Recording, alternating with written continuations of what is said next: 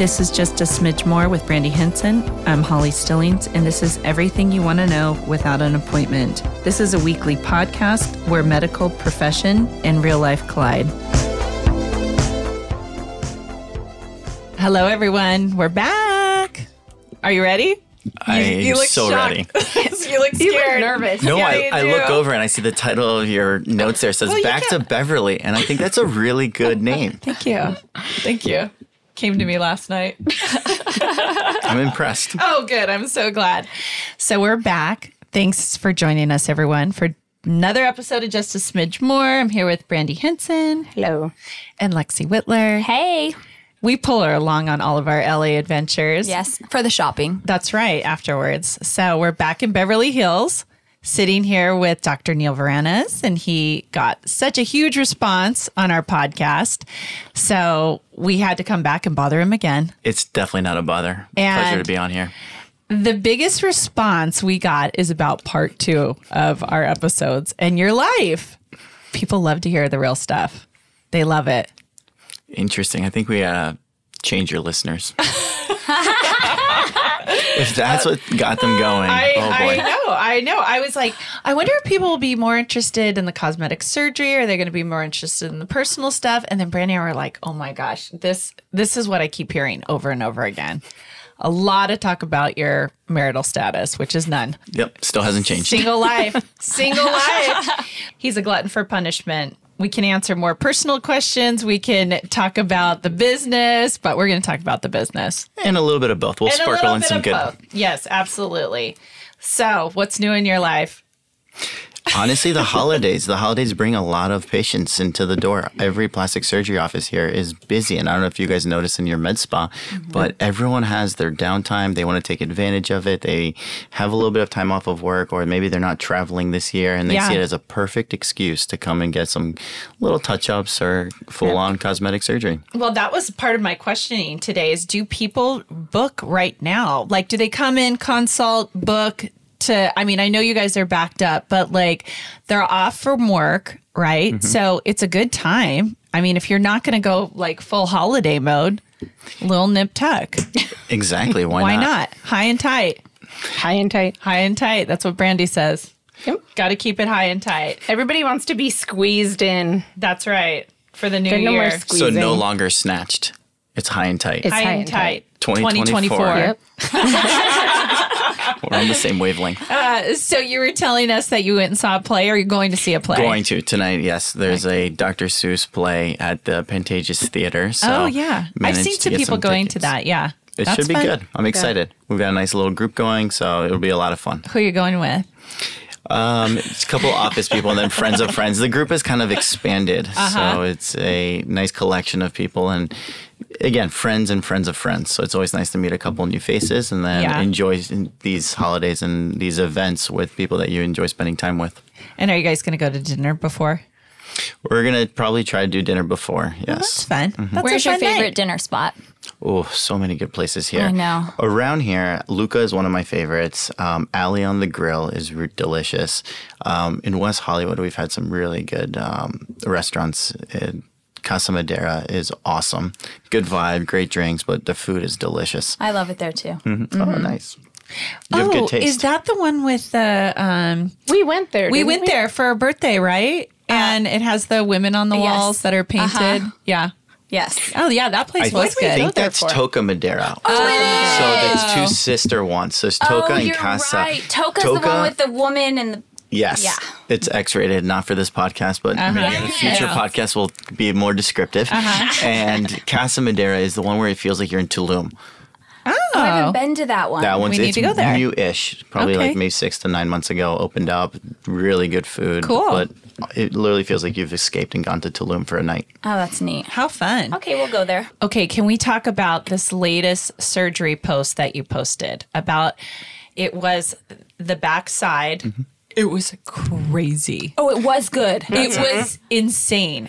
It was all lipo, right? That's a major transformation. It yes. was like you took the letter I and you made it into an attractive B. an S An S. for S curve, and this Yes, is the whole point. right. That's why we call it the S curve. Oh, that's right. because so, it resembles a soft S instead of having huge, drastic contour irregularities or changes from a very narrow waist to a very large buttock. We try to make it so that it, the transitions are smooth and it does resemble a soft S curve. Um, yeah, she's a lady, very one of the sweetest, sweetest young girls. She she's looks in her 30s. Yes, she is thrilled. Um, and that's a patient though that we talked to and said, listen, you probably need two surgeries. Let's try to, you know, go for it all in one and we'll try my very best to get you to a really good point. And then if we want a second surgery, that's up to you. And she's just so thrilled. And she actually came from um, Canada. So of course they're, Oh. of course she's very Okay. nice. Yeah. And uh, so I yeah, think, I everyone in Canada is so nice. They're the nicest people. And I have to give her a lot of credit though. She was on it for the aftercare. She did regular lymphatic massages. She's been working out. She's gone like, and I think these surgeries sometimes are triggering in a good positive way where you kind of get the booster shot or Mm-hmm. and the motivation to then jump and get onto a healthy Yeah. diet to maintain exercise and on a regular basis and kind of maintain and perfect these results. So kudos to her Yeah. for kind of spending the time to really, really harness the benefits of these surgical procedures. So what was so did she have two surgeries or one surgery? One. So what was the surgery exactly? It was just 360 liposuction. what? That's it. How much did you fat take transfer? And fat transfer to the buttock. So three. Exactly. Mm. Where did you get all the like what area did you take the fat from? Everywhere. So abdomen, thighs, flanks, back, arms, and then transferred it to the buttock. It was incredible. Yeah. It was a lot of liposuction. I mean, it was like a six hour surgery. So Really? Oh yeah. I mean, it's a lot of work, but it's kind of like watching a block of marble get delivered in Italy and then you Mm-hmm. have a sculptor just chisel out slowly and ultimately make a nice um, sculpture. And Yeah. that's exactly what the beauty of lipo and the fun part of liposuction is is that you have a canvas and then you slowly slowly slowly without causing damages and problems and contour irregularities you have to sculpt out the shape that you envision from the beginning Yeah. And so let's talk about that. So with a patient like that, how do you realistically set her or theirs expectations? So I think that's a very interesting question because it's very nuanced and based on your experience, you have an idea as to kind of ballpark what it's going to take you to get to the what you envision. So the moment you see something and you talk about patient expectations, they tell you what they want and what they desire, you instantly know, okay, this is going to be like a four hour case, a five hour case, a six hour case, a six and a half hour case. And we're pretty darn good about getting it to like the 15 or 20 minute mark within that range. Um, and then as it takes form, you also have to take do audibles, right? So you kind of see one area that's coming down a little better than the other. So you spend a little bit more time on the other side on the flank. It's and that's the art of plastic surgery is that if you're just so regimented and you're like, okay, I'm going to do 50 strokes on this side, 50 strokes on that side, and then done, you're not going to get a great result. You'll get a good result, mm-hmm. but the difference between good and great is that ability to look on the table, assess what you've done, and say, okay, it needs a little bit more here, a little bit more here, or I'm done. I, Yeah. Any additional strokes will only make this worse. And Yeah. so that fi- to, to end a surgery is actually a very interesting question. And that's, I think, where you get experience from and a lot of good training is to know when to stop. Absolutely. And have an you have a certain eye for it, obviously. Um, but she looks amazing. And if you guys want to see this transformation, you can go onto the IG page.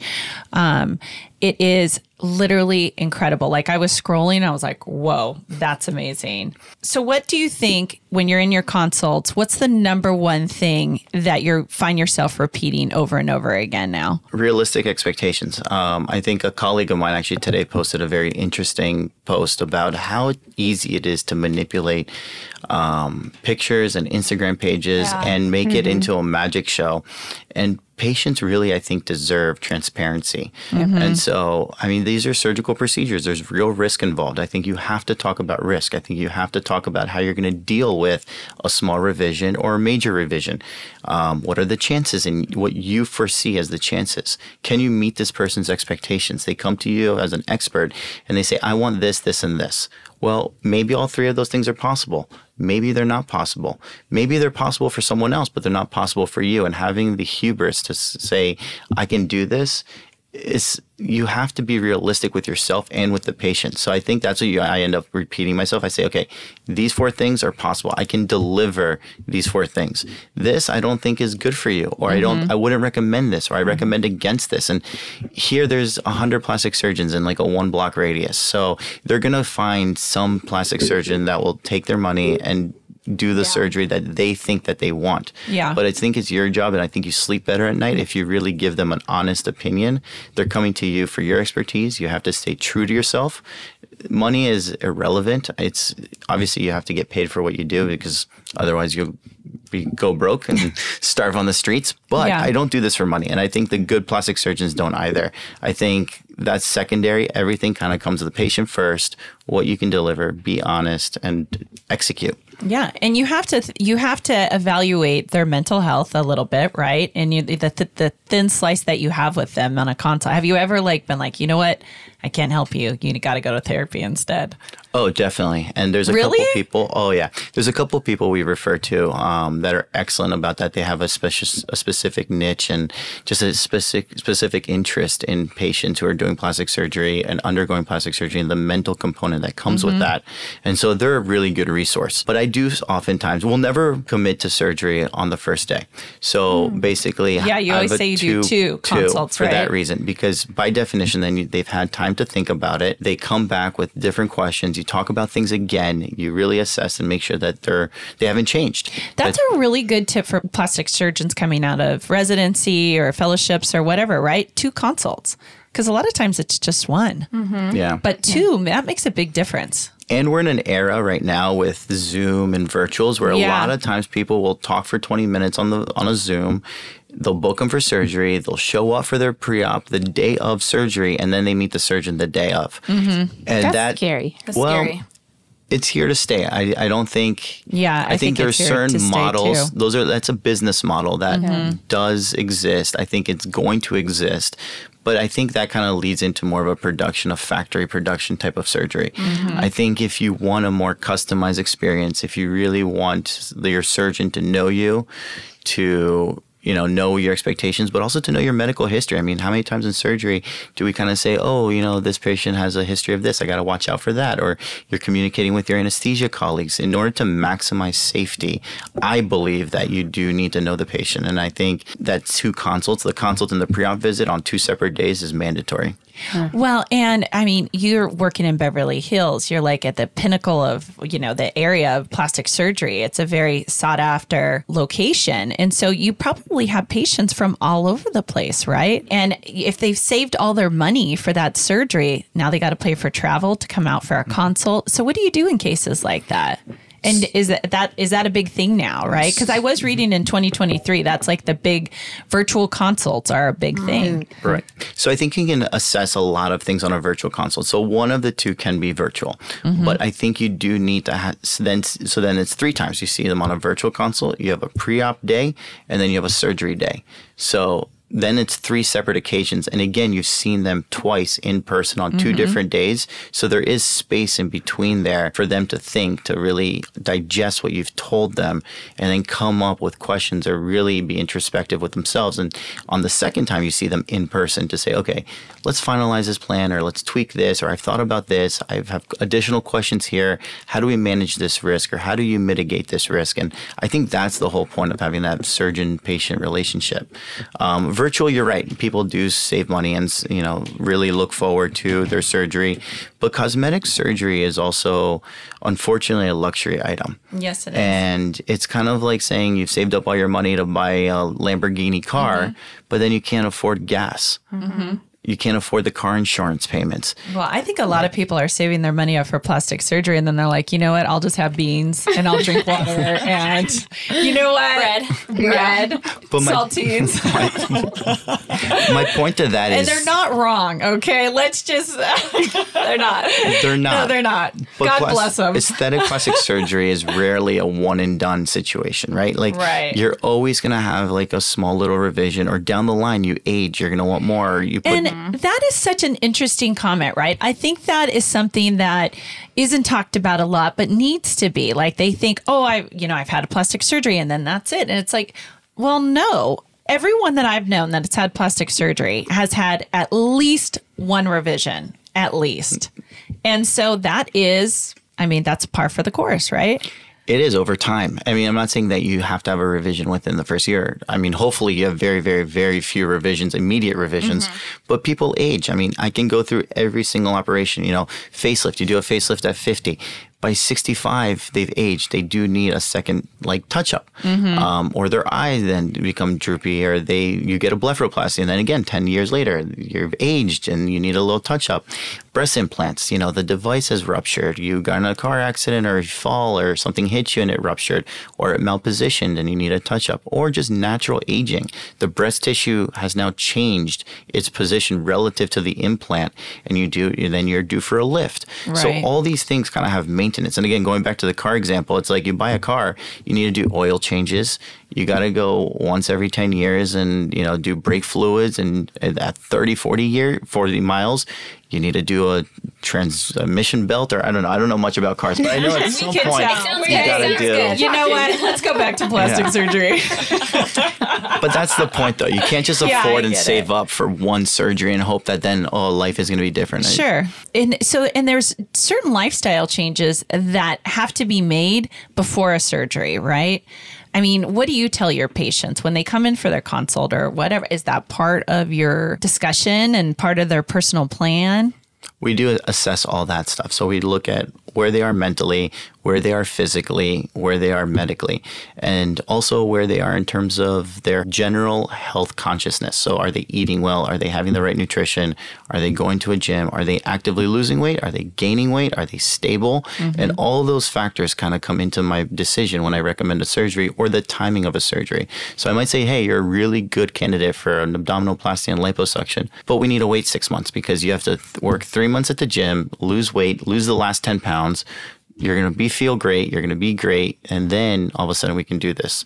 Um, BMI is not the greatest indicator, but it's a number sometimes that people will use to say, okay, over a certain BMI, these body contouring procedures have a much higher complication risk. Wounds don't heal, you end up with dehiscence, and overall contour is less than ideal. So you talk to patients and you say, okay, you know what? This is great. I'm glad you came to visit me. Hopefully, this is going to inspire you. After our conversation, you're going to go, you're going to change a couple lifestyle modifications, and then you're going to come back in six months or nine months We'll see where you're at. If you've hit the milestones, then we proceed with surgery. And I think that's a very fair way to do it. What do you think about local anesthesia? Like, do you th- do you feel like everyone has to go completely under for most surgeries? And if not, what are the ones that can be done that without it? No, I might actually blow your mind right now. Okay, please. Um, I think you can do a very, very good facelift under local anesthesia. really? Oh, really? See, told you. Blow your mind, yeah. With facial blocks and just tumescent of the, what you na- normally need to infiltrate, Mm-hmm. people are comfortable. They take a couple Xan- um, Xanax or Valiums, and they're What? cool as a cucumber. A couple, like five. I'd be dead on the floor. Take ten to Xanax. No, I'm just kidding. Um, no, you Don't can do do, it that. safely. Yeah, you can do it safely, and a lot That's of people will do facelifts under there. You can do minor nose um, surgeries if it doesn't require kind of septum work or a lot of major osteotomies. You can do that under local. Um, now, the patient also has to be the right patient. So if they go, to, they tell you, "Hey, I go to the dentist," and every time they do a little procedure on me, a filling, a cavity, all this stuff. I freak out. I get mm-hmm. nervous. yeah. I sweat. I shake. I like Probably can't need sit to knock still. that one out. That's Yeah, a patient you that, know, like- you're going under. Sorry. exactly. Even if they were to get a mole taken off, you'd That- probably that's need a me. problem. That's you. Yes. 100%. Please knock me out. So, but then then you have other things or considerations where if you're looking at body surface area. So if you're doing liposuction in a small area, you can do that under local. If you're going to do 360 liposuction, like there's no way you can do that well and safely with um, under local. I think there you need to be asleep. What are the benefits of doing it under local in your mind?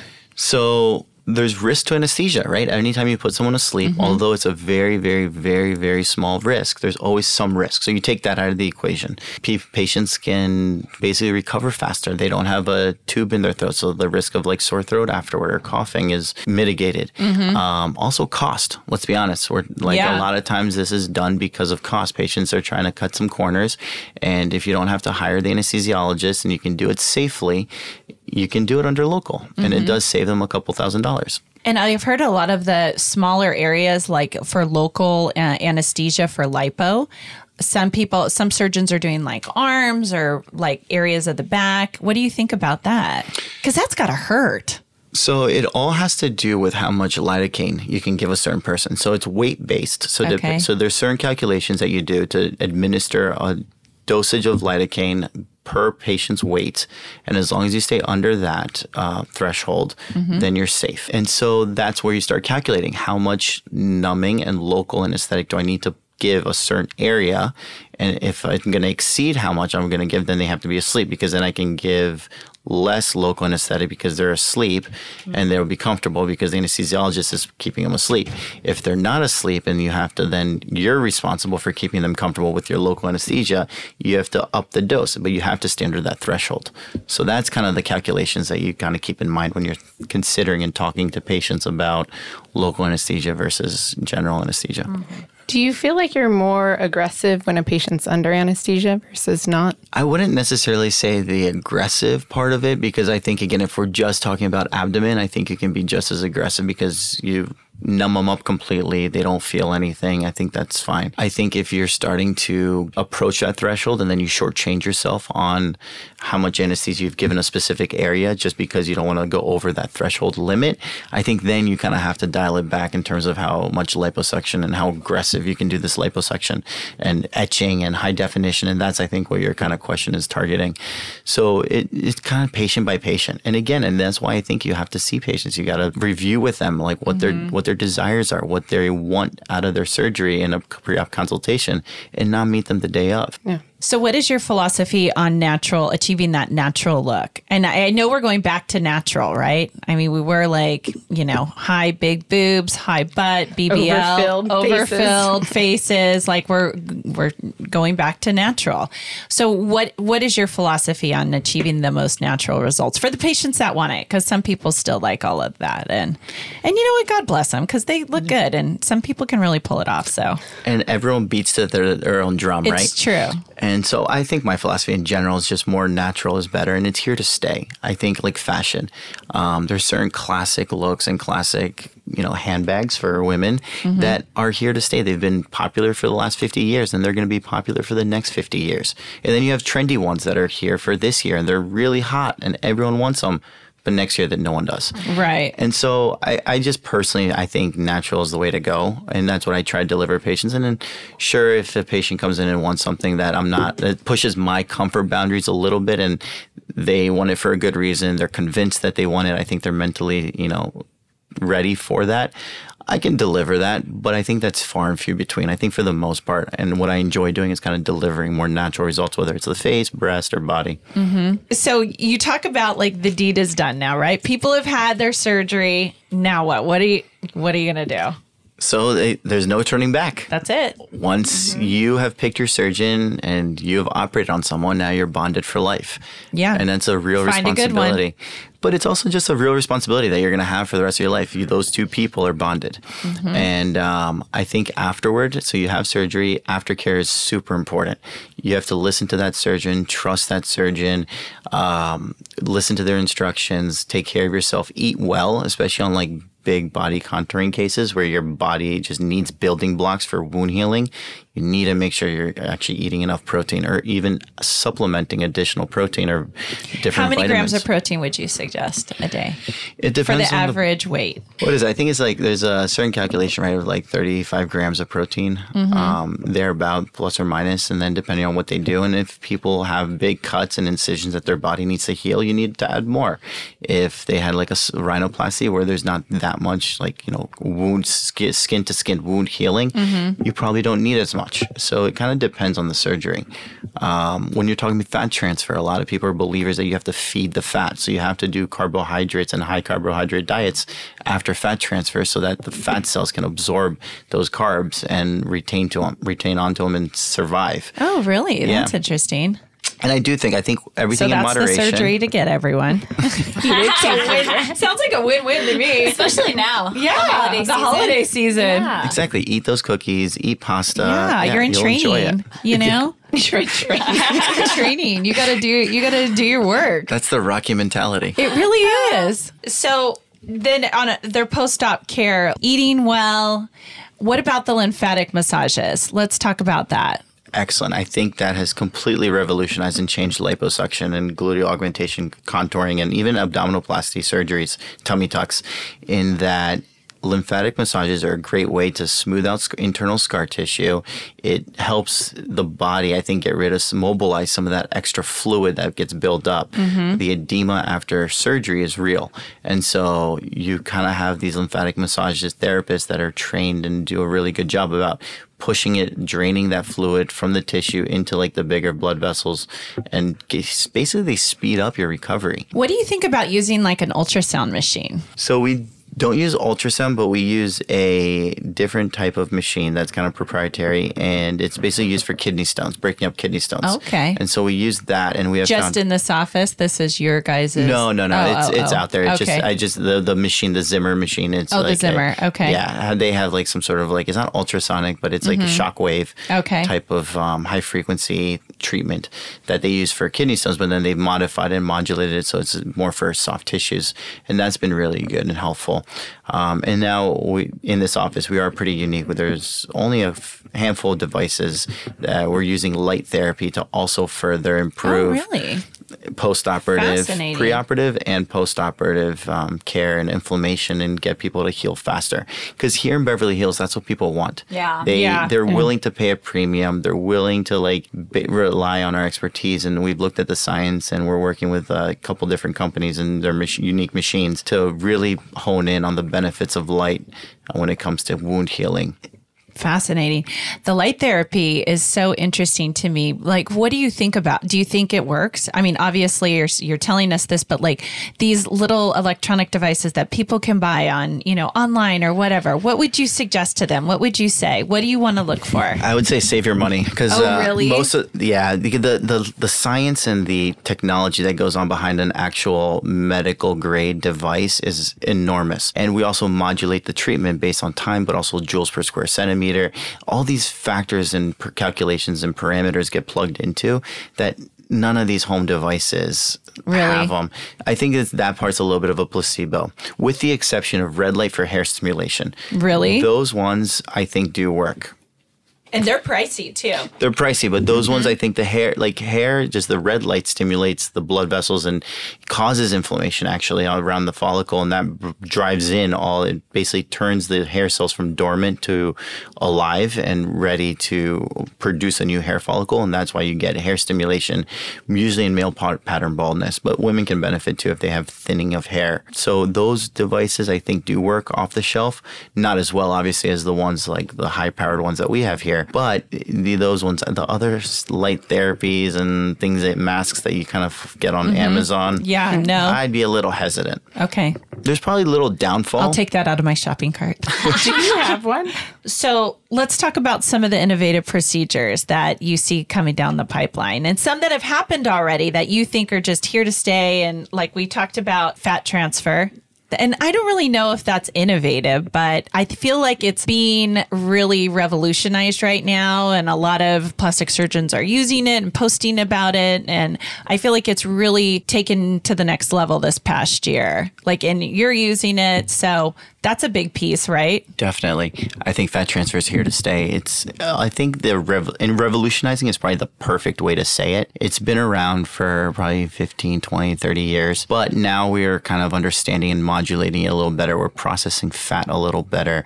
We're even sometimes taking the fat cells out and using nanofat as stem cells and growth factors. And that is for treatment of specific conditions like under eye discoloration or melasma. Um, so there's different indications. Wait, so what do they do? Wait, let's stop right there. So you take the fat out and then what? So you process it through different filters, and then once you get to a certain size, like a 200 micron filter, then the fat cells themselves are f- processed out, Okay. and only the growth factors that surround the fat get basically come through the filter. You harness that, and then you inject that into either melasma or discoloration around the eyes, and that's been really shown to help. Fascinating. So that's what we're revolutionizing is better, right? Or Mm-hmm. you- people used to just inject fat. Now we're kind of processing in different amounts and different levels, and we're thinking about it. I think a little bit more sophisticated uh, manner, such that it kind of gives you the outcome that you want in a more predictable fashion. And I think that's the name of the game. Is kind of what you were asking or alluding to. Some of these surgeries are here to stay. They facelifts have been going on forever. Rhinoplasties have been going on forever, but I think now just the refinement of them is what is revolutionary and patient expectations. I think patients are just expecting and demanding more. Camera. Well, I was looking at a recording the other day, like from a camcorder from like the mm-hmm. 1990s, Really? where it's so grainy. Yeah, I forget. Well, Yeah. the Didn't They patient. have like the VHS tapes. the or was VH, that yeah, before that? exactly through the VHS tapes, exactly that. And Maybe you, were watching at the it- Grinch movie. Getting you ready for your play tonight. Remember how they were all so grainy, tho- Yes, those so old bad. Christmas movies? incredible. But you look at even like photographs on medical textbooks, they're black and white, they're Yeah. grainy. Like you're like, oh yeah, that's a great facelift, but you really can't see anything. Right. And now, 20 years later, everyone has 4K. That's like a perfect photograph. Like you see. Even the pores in a patient's face get analyzed. So just the level of of the degree that, to which we're kind of judging, patients are expecting, and that we ourselves as surgeons, because we're all Type A, mm-hmm. want to deliver for patients. The the margin of error is so small. Yeah, it really is. What about stem cell therapy? So I, a lot of people in the area are experimenting with it in terms of injecting into IV injection of stem cells. I just I personally haven't done it yet. I haven't looked into it, so I don't know mm-hmm. too much about it. Not your thing.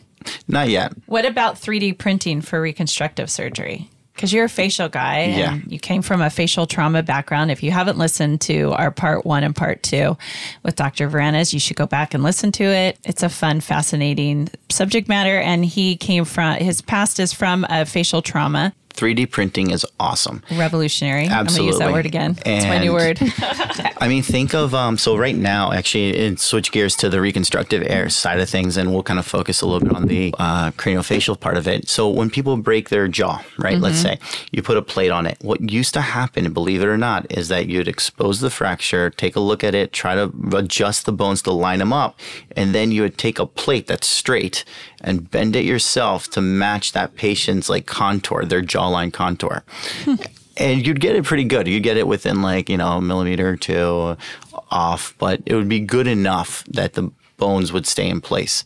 Now, what you can do is absolutely insane. Like, I mean, not for necessarily traumas. You can use it for traumas, but if you have time on your hands, you can get a 3D uh, CT scan, give it to a couple different companies that do this, and then they print out a pre-bent plate that you can then put onto someone's jaw or maxilla or forehead, wherever you kind of need this sort of thing. But it is like it's so congruent to your particular patient's unique curvatures and it bends in three different ways, 360 basically. It's amazing. It's incredible. And the nice thing too is that you can basically the way they construct it is that it's a lot stronger because it's when every time you bend a plate, you're weakening it. So mm-hmm. if you can imagine, like if you bend it a lot and to try to contour it to someone's face, you've kind of weakened the construct quite a bit. And that was just like what people had back in the day. But now if it's pre 3D printed in the shape that it needs to be, it maintains how strong it is.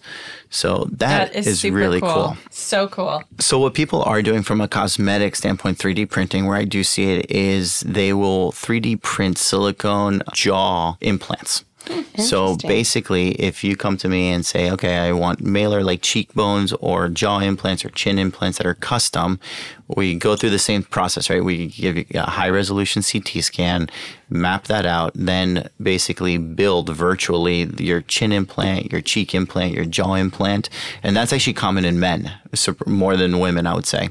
We're kind of seeing that a little bit too in our business. Like they mm-hmm. love it. They love the jawline fill- fillers. They like the cheeks. They want to look good. And the Well, why next, not? and then the next step up, or if they want a more aggressive jawline from what more fillers can do, is or a more permanent solution, they kind of enroll in these types of surgeries. And so then the 3D printing will print out the customized that fits and wraps around your entire mandible, locks in like a lock and key, and there you go. There you have it. That's so cool. Does that mean that surgery? Because you would do the surgery. That for is that. surgery. Is that a simple, more simple procedure just to put the implants in?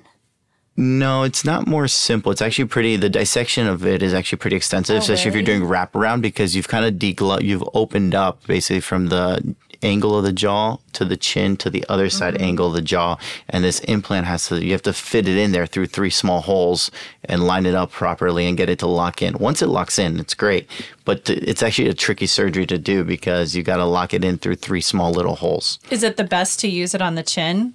I mean, like, because we keep talking about the jawline, or could you use it like around like your orb- orbital area or like mm-hmm. orbital rejuvenation? Like, people are putting in malar implants that go right underneath the orbital rim and then they fan out and thin out as you go more laterally. So it gives you the most volume centrally. Wow. And then it thins out as you go more laterally. I want that. Hmm. I know. That's One so more cool.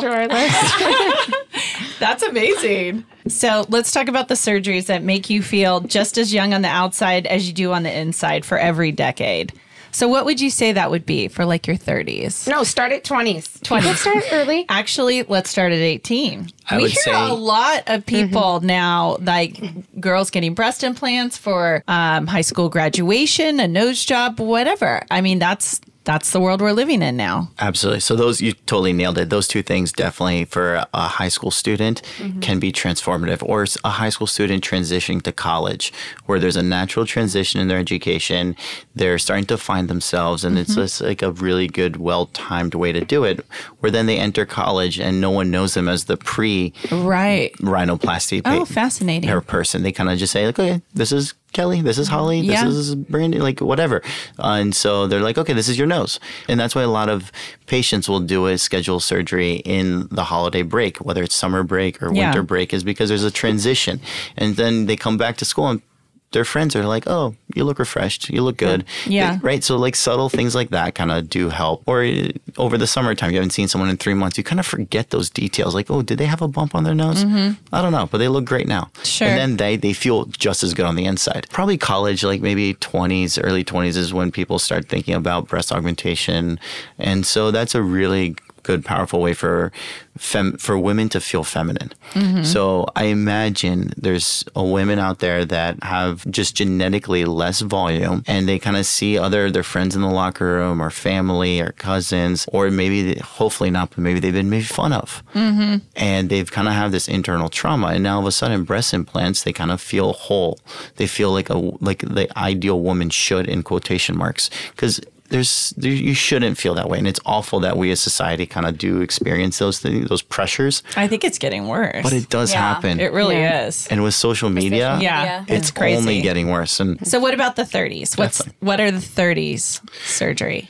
Wait, let us guess. go Th- yeah this would be a good game I think 30. uh, eyelid bleph. I was gonna say now people Boobs at and 30 have nose. money to spend. Yeah. So that could Would- be a repeat of that's the a good breast, the nose, because mm-hmm. they couldn't afford it before. That's true. Yeah. and lipo, or they have kids and now they're Mommy having a makeover. mommy There you makeover. go. So Yeah. 30s is a lot of that. So it's yes, the ones that, would, that can now afford and have always wanted breast implants, or the nose, and now they can afford it, or they have time. They have mm-hmm. control of their own schedule, Right. And they can take some time off and actually schedule around it, because previously they had school or studies, or they were in PhDs, and they like their schedule just wasn't their own.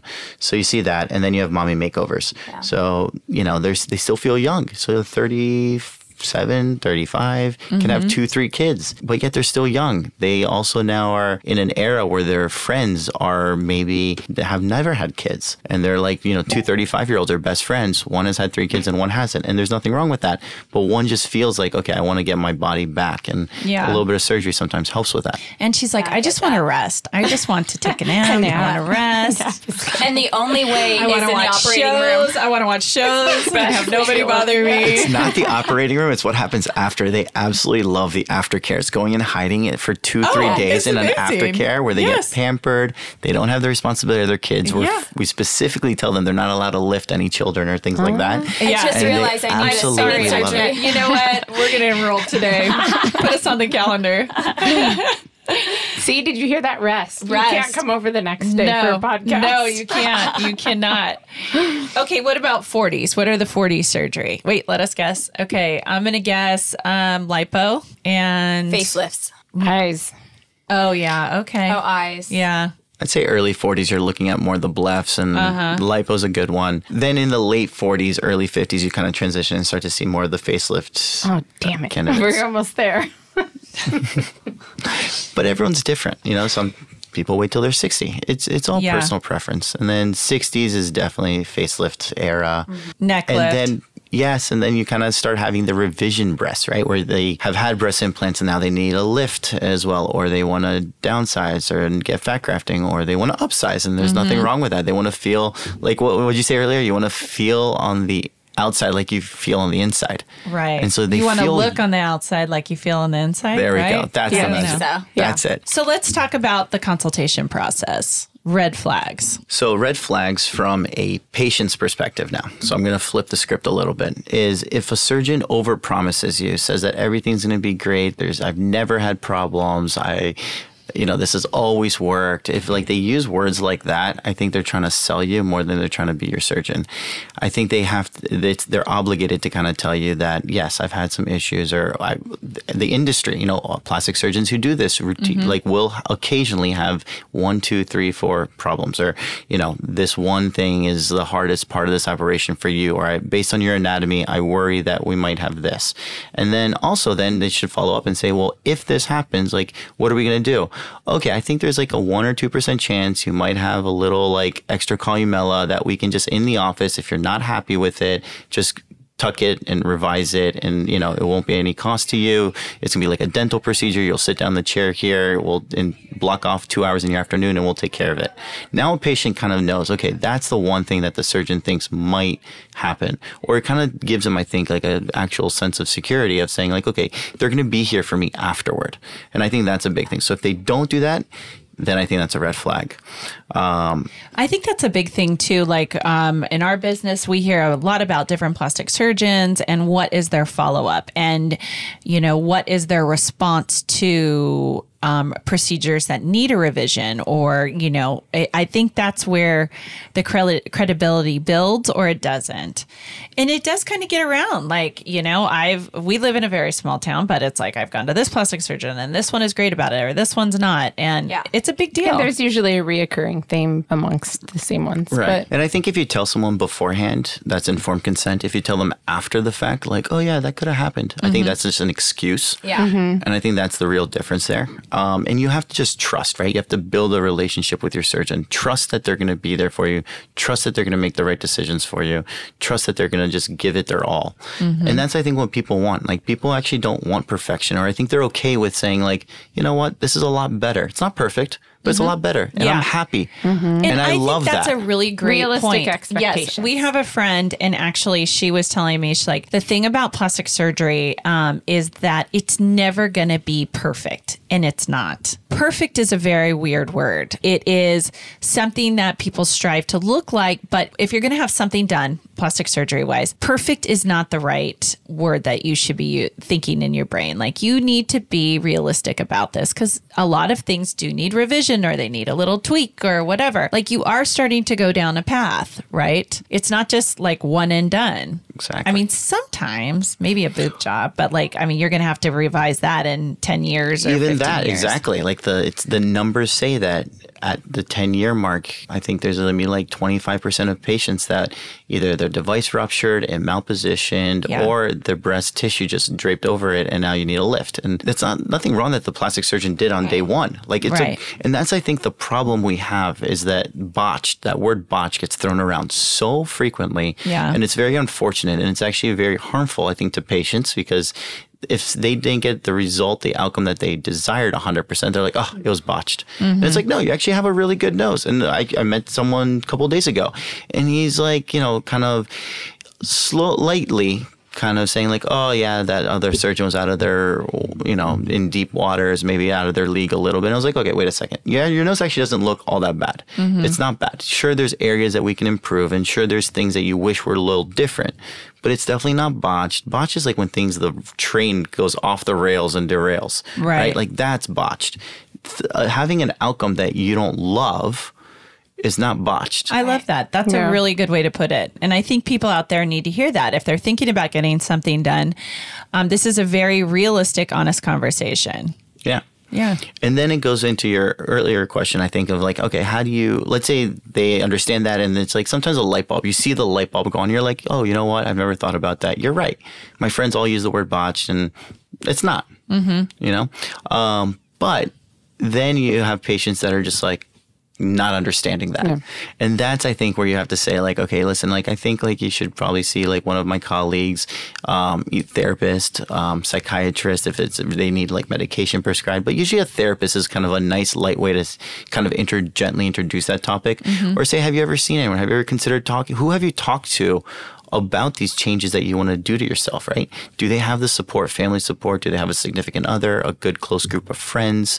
All that stuff is important. If they say I have none of that, then I think it's easy to say, you know what, maybe there's someone third neutral third party that you could you would like to talk to about, mm-hmm. and then we revisit this conversation at the next visit. Yeah. I See, love you that. say it so nicely. Yeah, she really does. Yeah, no, I didn't. My my conversations didn't go like that. One actually, I sent two. Pa- I've sent two patients to therapy because they're, you know, they kept coming in. This wrinkle, this wrinkle. I'm like, there is literally no wrinkle there. And one came back. She actually went to therapy. She's super happy. One got mad and left, and probably went down the street and had, you know, someone will always take your money, but. We had a conversation the other day in the office, and you got to see it with one of our patients, and it just, it wasn't the light bulb wasn't going off. So We should do uh, mental health, like plastic surgery, like body Check. dysmorphia, like with um, Carrie McCoy. We should have that's our RG mental health. I was thinking mental about that when he was talking earlier. Yeah, That's that would be a really, really good episode. We'll have to add that to the list for 2024. And then it's nice once you have that done, then you can just refer a patient and say, hey, listen, like listen to this podcast, and that might also be a nice little springboard That's a of. great idea. That's Oh, good. okay. Now I we're heard it." thinking. Exactly. now we're cooking with oil. Don't give her any more fire, please. Like just let her just calm down over there. Put the matches down. Put the matches down. So, what do you think is your most interesting case that you've had lately? One that you could talk about. Oh, I, I'm excited for this one patient. Um, she had four prior rhinoplasties, and it was just like Oh man, the I feel hardest so bad case for I've ever these had. people. And Like- it's just like I opened the nose and it's just like a complete bomb had gone off in Oh there and just gosh. slowly like rebuilt the entire thing from like the deeper septum to like the top cartilages to like the bottom cartilages. And it ended up looking great and I'm excited for her. Oh, good. But that was just like a really tough one. And but it's also rewarding. I Yeah. love that part of it. She came to the right And- guy, and facial trauma excited- guy. And I'm excited to see, and that's why I think I like the balance of cosmetic and reconstructive. Is like these revision cases to me are so intriguing Yeah, and difficult. But I mean, I think with the right, and she's got the right head on her shoulders. I'm excited for her. She's the one that says like, okay, like I don't want perfection. I just want it better. Yes. And we're kind of building off of that. And I think, I know, fingers crossed, like I delivered a result that's going to blow her mind. How many That hours? is so that was probably like six hours. wow, Yeah. Took her own rib, like reconstructed. And that was- really yeah. fascinating. So cool. I'll show you guys later a little preview. That is Yay. so cool. So, see, you picked the right job for yourself. Oh, absolutely. I love it. I feel like I don't go to work. I just absolutely love it here. We can tell. You're It's always so like happy and excited. You're like full of life. I plan to stay that way. Good. All right, guys. Well, thank you for joining us for another episode of Just a Smidge More. I'm Holly Stillings with Brandy Henson and Lexi Whitler and Dr. Neil Vranis in Beverly Hills. Beautiful, fancy Beverly Hills. You can come see him. You can have a virtual consult. He's literally amazing. So check out his work on Instagram. We will tag him or his website under Dr. Ghavami, and we will see you later. Have a great day. Bye. Bye.